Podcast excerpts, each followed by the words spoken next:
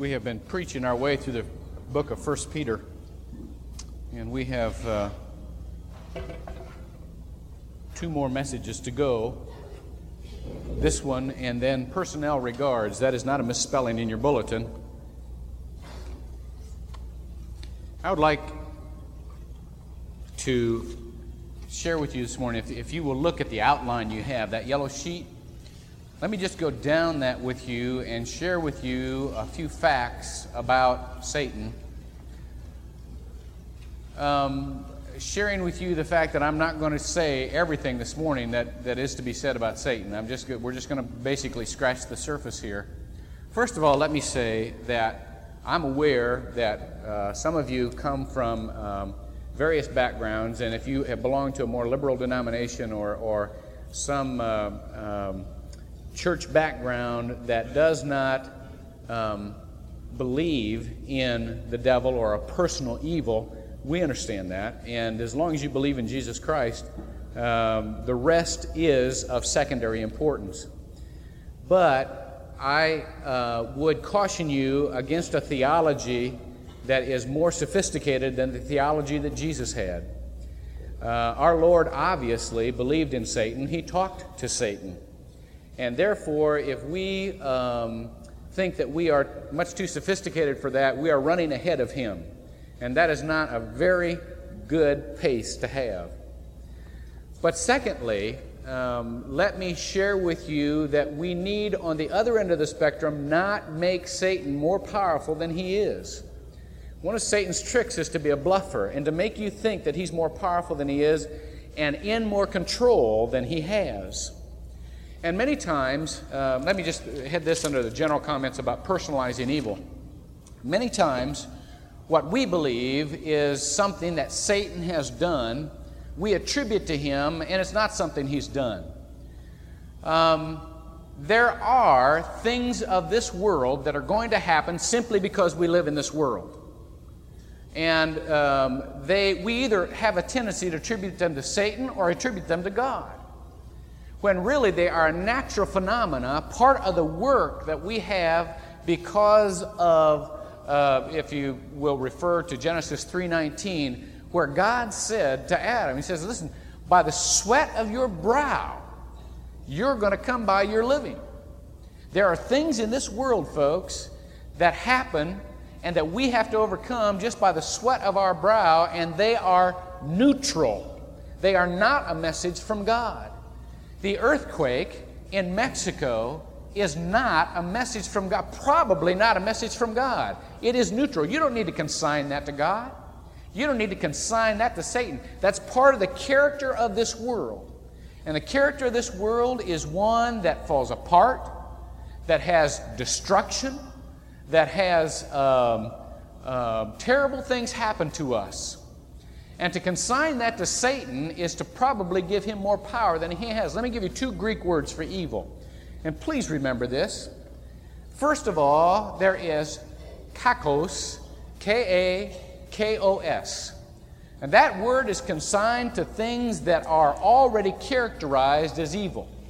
It is evident from looking at those that they are evil things.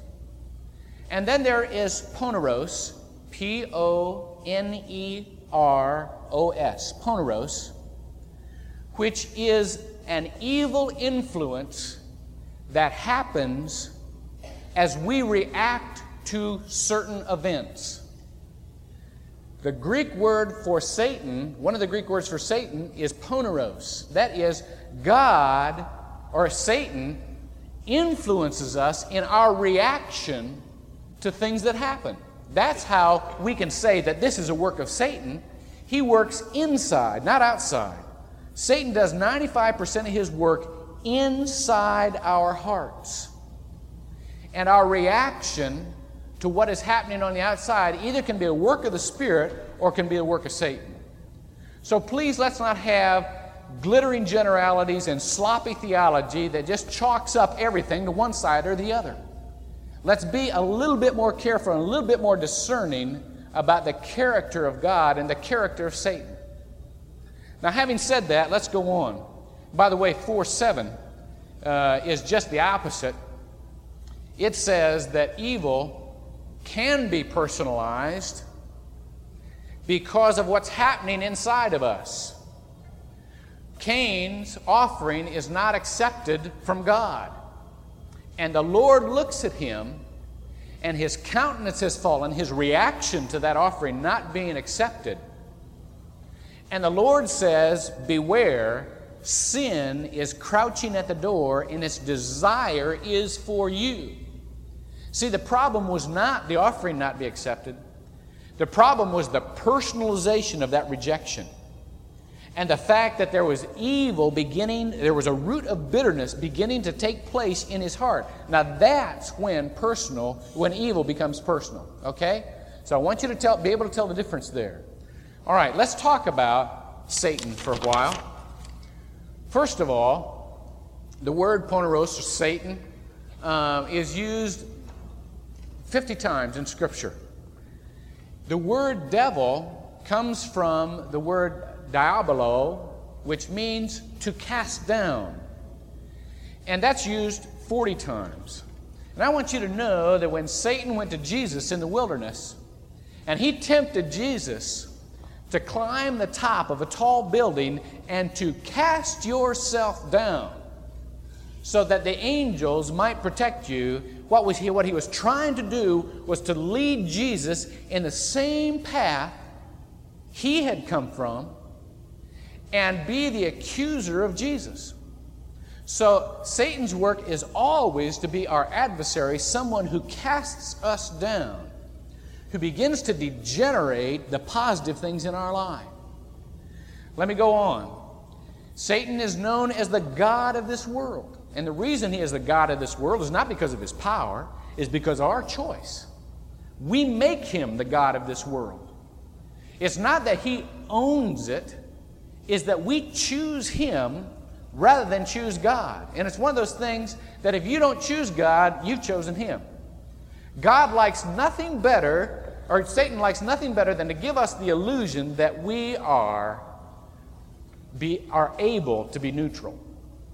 In Isaiah 53, it talks about, and I've, I've shared this with you before, each, uh, we are like lambs, each one going his own way. That's what it means to be lost, folks. Being lost does not mean being condemned. It's mean, it means being out of touch with the way home. And if we're not in touch with the way home and we don't know the way home, we're lost. I don't care how good a shape you're in. We're not talking about, we're not talking about uh, um, a burning fire. We're talking about an ignorance that will not let you get home. Okay, so he's the God of this world. Second Corinthians says he's disguised as an angel of light. We're going to talk about that later. Now remember this, John 8:44 calls him a liar, the father of lies. He creates illusions for us.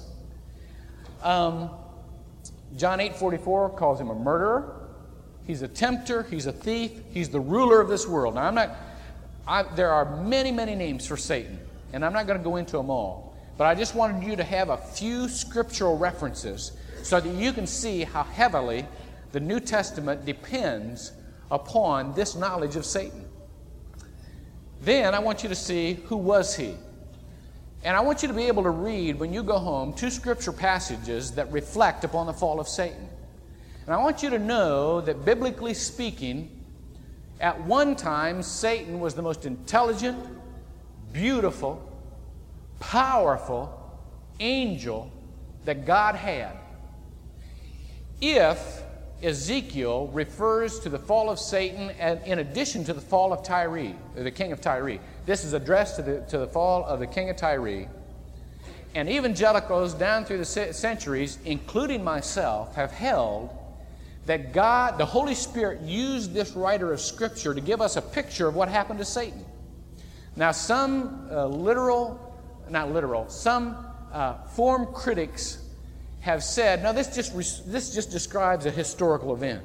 I don't believe it. I believe, I believe the Holy Spirit uses Scripture to speak to us on different levels. And just my personal belief, although you do not have to believe this, my personal belief is that this really is a reflection of how Satan fell. The Isaiah passage is pretty well agreed that that is written about that, that angel that because of his own willful rebellion against God was cast down. All right? Diabolos. Therefore, what I want you to see here is that Satan did not lose those qualities when he was cast down. He just switched sides. And for the first time in the universe, there became two wills.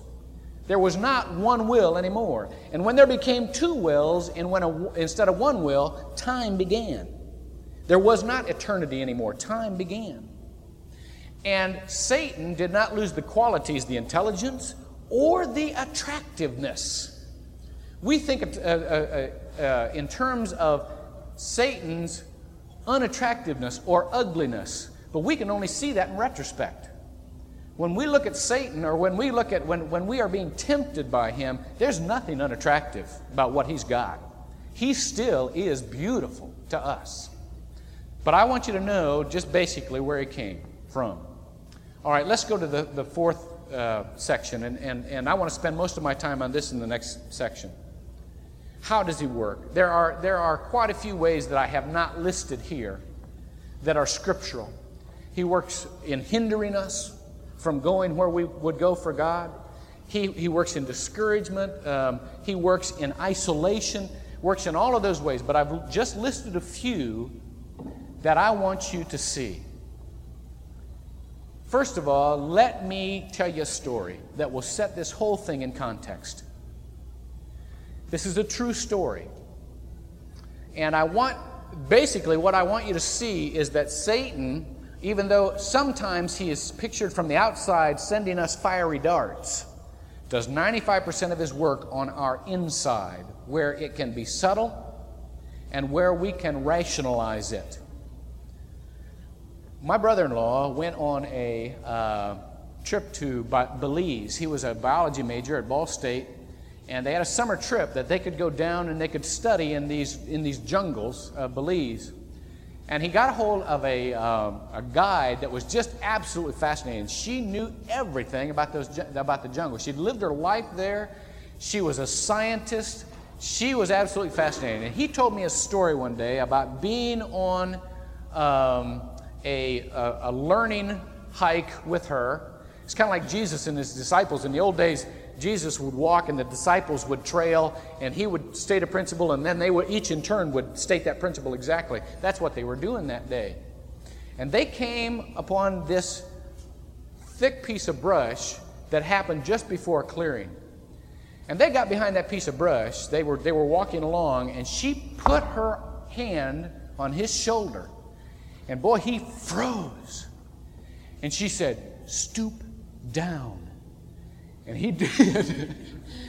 and they looked out onto this clearing, and Mark said one of the most fascinating battles of nature he had ever seen was happening before his very eyes. He said there was a huge tarantula out there fighting in a fight with what is called a tarantula wasp. And this thing, folks, is the size of a hummingbird. And they fought. That wasp buzzed that tarantula, and the tarantula was reared up and ready to strike. And finally, that tarantula came in for the killer sting and, and flipped that tarantula over and inserted the stinger into his abdomen. The problem was for the tarantula wasp that that tarantula was able to sink his talons into that tarantula wasp. And so the tarantula wasp fell over after, after a, a few seconds, dead. It looked like both of them had been killed. But what happened as, as the, the guide kept her hand on the shoulder of Mark was that he saw that tarantula finally come to and flip itself back over and slowly crawl away. And he turned to the guide and he said, I guess the tarantula won, didn't he? And the guide said, No, Mark, that's what I wanted you to see. That animal is called a tarantula wasp because in that battle she bears her young. She flipped that tarantula over, and when she was stinging him, she was inserting into his abdomen her eggs. And that tarantula was paralyzed for a second, but that tarantula crawls off. And what is going to happen inside that tarantula is that slowly those eggs are going to hatch and develop into larvae, and the larvae will live by the juices of that tarantula until the tarantula has no energy of its own and dies, and more tarantula wasps are born out of that. Now, I know that's gross. I know it's ugly. I'm, I'm sorry for that. You know? But I wanted you to have as graphic a picture as possible how we believe that Satan is not somebody that we really contend with because there's only been a couple of instances in our lives when we've had huge kinds of battles with him. And most of the time we just kind of operate on our own. But I want you to know Satan plants things that live in us and take our energy in order to exist. Satan is an interior fighter. And therefore, the more we are not aware of what is living and growing in us, the more we can rationalize these thoughts we have, the more we are able to die bit by bit because he has planted something in us that is totally, totally antithetical, parasitical to our life. How does he work? First of all, one of the things he plants in us is increased desire. If you will read in, in uh, Genesis 3, is a very clear picture. Satan comes down to paradise. I don't want to call it the Garden of Eden, I want to call it paradise because that's what it was. These people have everything necessary to a happy life. And the first thing Satan brings up is the only thing they can't have. Did God say that you can't eat of any tree in the garden? See, right away he's negative. And he's beginning to increase their desire for something. And they say, well, no, God didn't say that. Just, just said about this one tree. And they focus their attention on something they're forbidden to have. And folks, they keep it there. All of a sudden, they're not thinking about every tree of the garden that they're allowed to eat from. They're thinking about that one thing that they can't have. And Satan increases the desire for that thing. See, that's what he works on. He works the same way that Madison Avenue works on us today. You know why you have commercial TV? So that they can increase your desires for something you don't have and make you dissatisfied with what you do have. It is just the opposite of Paul who said, I can be content if I don't have anything, or I can be content if I have a lot. No matter what you have or you don't have, commercial TV is presented to you so that you can increase your desires. And you can want something you don't have that you didn't even know you wanted. See? That's how Satan works. He increases your desires. I want you to see one thing. I want you to contrast that with Jesus in the wilderness. Jesus didn't have a paradise, they had a paradise. They had everything they needed to eat. Jesus had starved for 40 days. And when it came to talking to Satan, they wanted more. And Jesus said, I've got enough. That is the difference in facing Satan. I had somebody call me up one time to offer me this great credit card. And he says, Let me tell you what you're going to be able to do with this credit card. Now, this man wasn't of Satan. He wasn't of Satan. And every time you want something, it's not satanic. You know, it's not like Satan's hopped on your bones. but listen, you got to be real careful about what makes you dissatisfied with what you already have. Because that's exactly the opposite of what the Spirit of God would do. And this guy calls me up and starts giving me this big spiel. And I said, No, wait a minute. I'm satisfied with what I have. I don't want any more. There was this long pause. He says, No, wait, you don't understand this. Let me tell you about this. He goes into this thing, all, of, all the free gifts, I'm going to get all this stuff. And I said, No, wait a minute, wait a minute. I'm happy with what I have. I don't want any more. This long pause, and then these words Well, you're just nuts.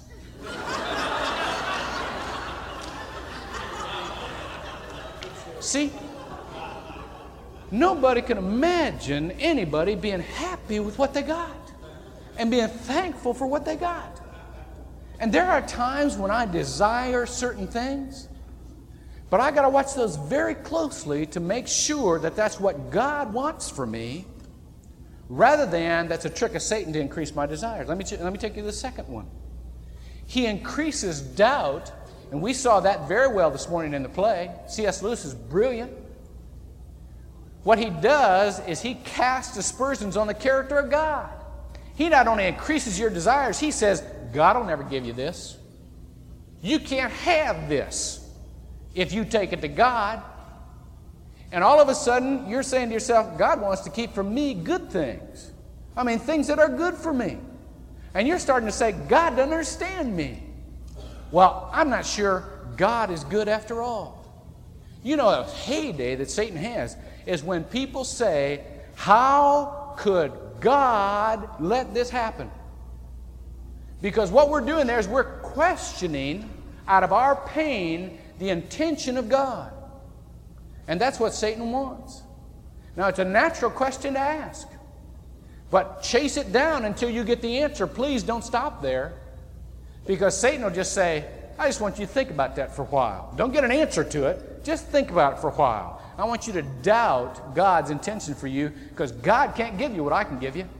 And God can't get you what you can get on your own. And you can get what you can get from God later. Then, he increases vain pride. Do it yourself shortcuts. Friends, there is no shortcut to spiritual maturity. None, none, none, none. You say, How can I know what is of God, what is of the flesh, and what is of Satan? And I say to you that unless you are given a special gift of discernment by the Holy Spirit, the only way you're going to be able to tell is spiritual maturity. Well, how can I get there? Time, study, fellowship. There is no shortcut. And no amount of vain pride, no personal opinion, no amount of your opinion is as good as anybody else's is going to get you there, friend. Let me go on. He counterfeits good. This is his specialty. Listen, if God can say to you, you see that girl over there? I think you, or I'm sorry, Satan say to you, See a girl over there? I think you love her.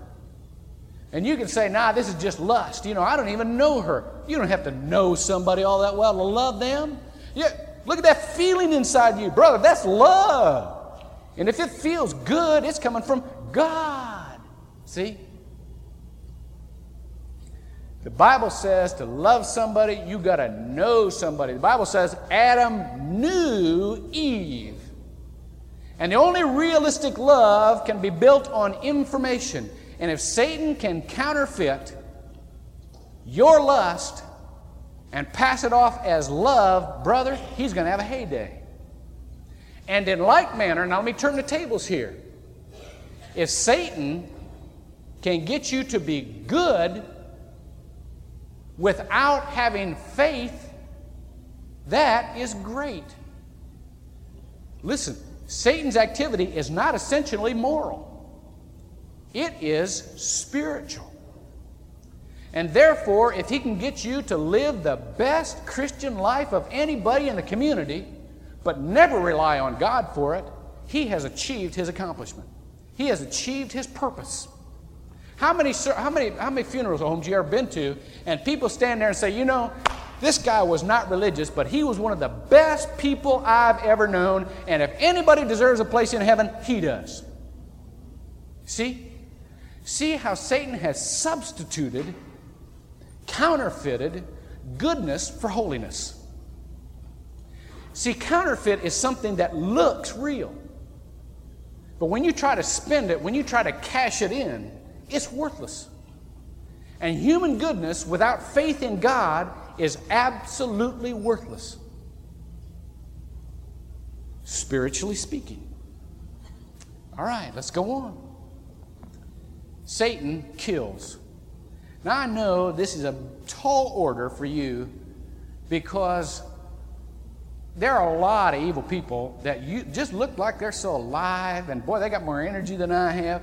It was hard for Adam and Eve to, to realize how they, by eating that forbidden fruit, had died. Satan said, You're not going to die. Or you really believe that? You really believe little old me can kill you or doing something can kill you? No, I don't believe that stuff. But let me tell you something, and let me just give you an illustration that all of you will recognize. Because you all have known people that have been absolutely devoured of Satan. I bet you anything. There was a guy I knew 15 years ago, and this person was one of the best people I ever knew.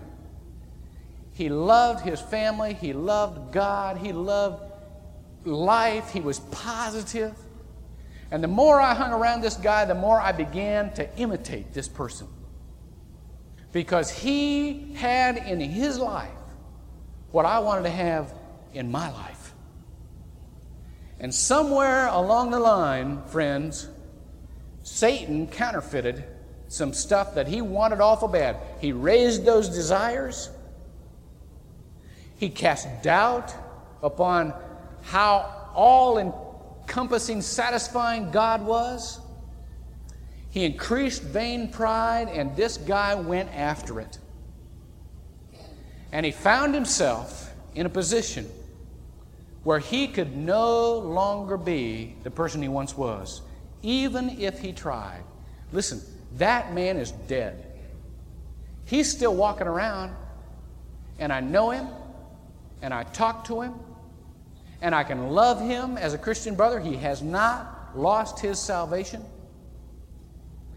he is still struggling with the same person that used to be. Now, you know people like that, don't you? Even though they've got the same body, they are not the same people. They have been devoured by Satan. Our job in response to people like that is to love them afresh, is to, is to, is to form a relationship with them that is compassionate and loving and never lets go. But emotionally, folks, you've got a funeral service to go through. And that's that. And you've got a new person to love. Satan kills. Now, let's talk about our defense. Now that we are all sufficiently depressed, let's talk about our defense. Let's turn to 1 Peter, the scripture reading. First of all, I switched these two. I want you to be on the alert. I want you to be on the alert. In 2 Corinthians 2:11, it says, "Brothers, we would not have you ignorant of the schemes of Satan."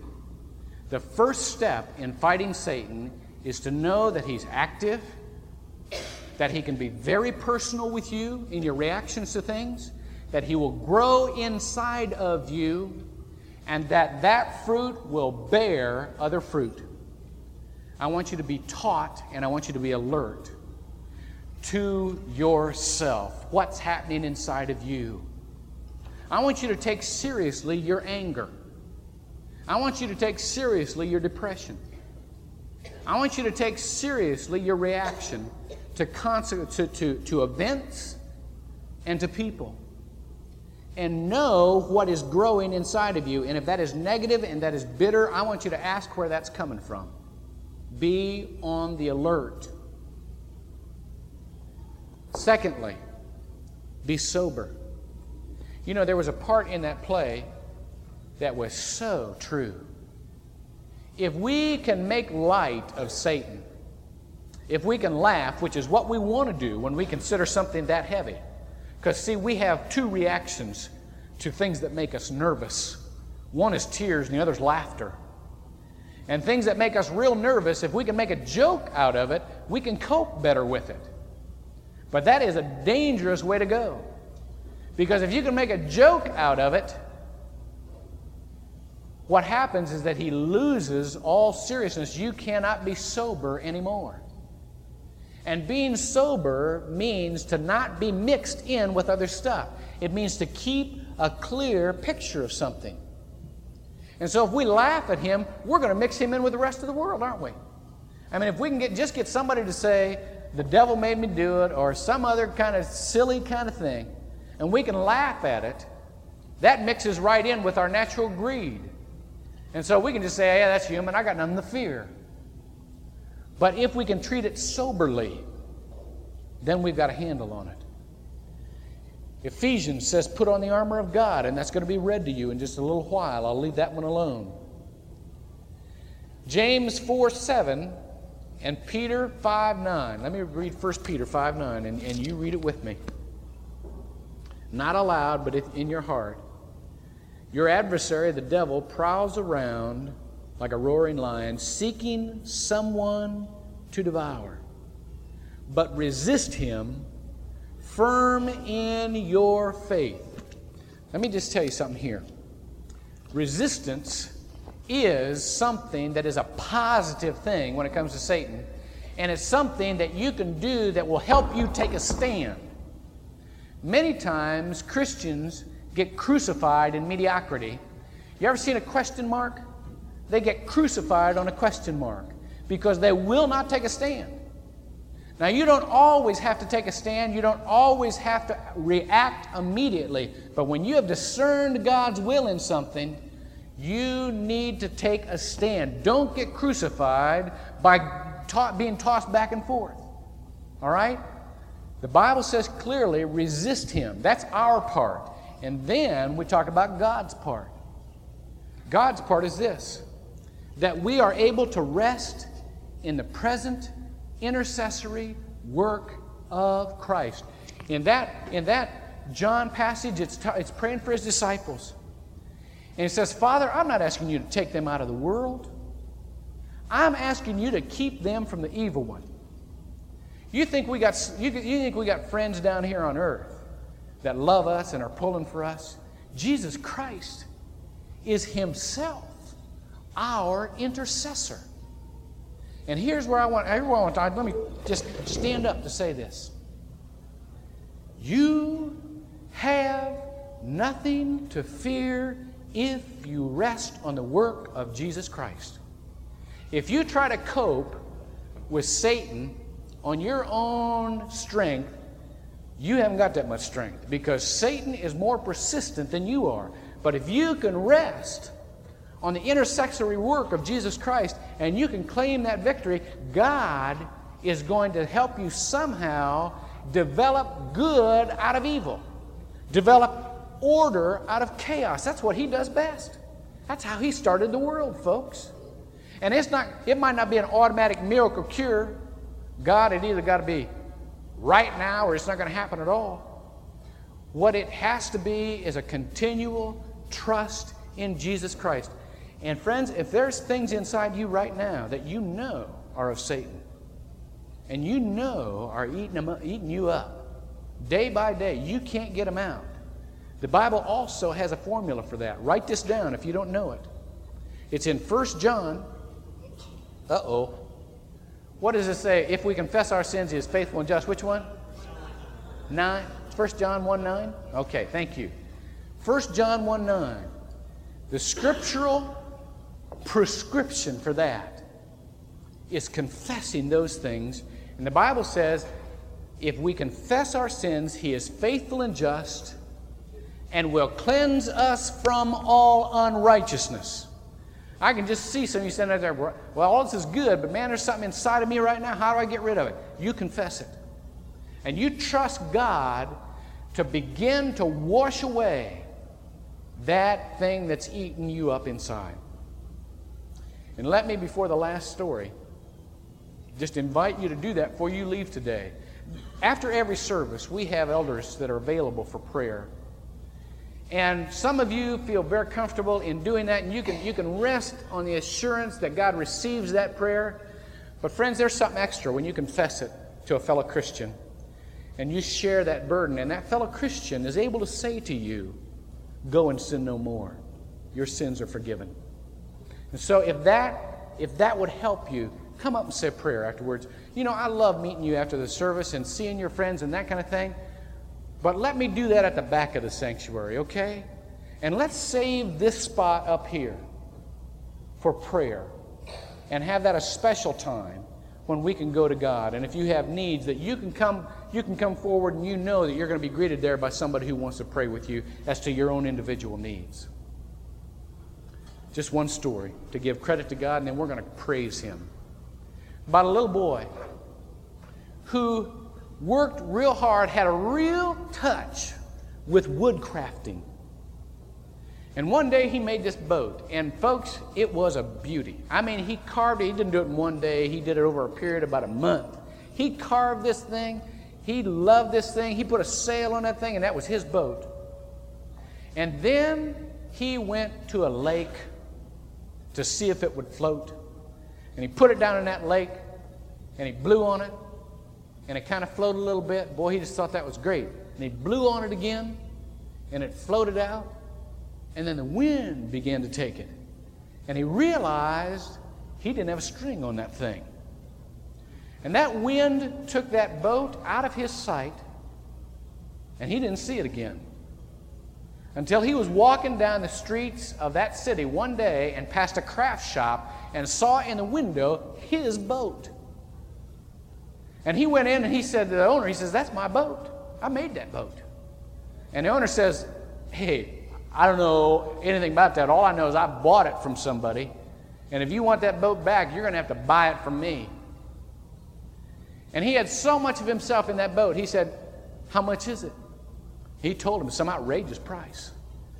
But he went and he worked and he worked and he worked until he saved up enough money to buy that boat. And he went in that store that day and he bought that boat and he hugged that boat and he said, You're my boat twice.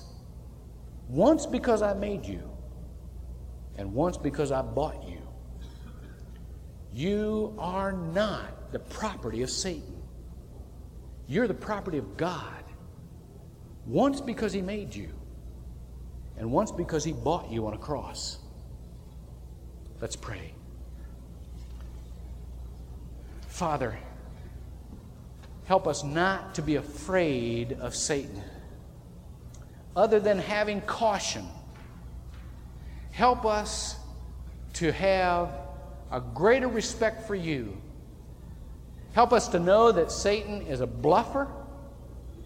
And if we can say to him, Go ahead in the strength of Jesus Christ and do what you will, and God will still win, that that breaks his power over us. Give us that focus on you.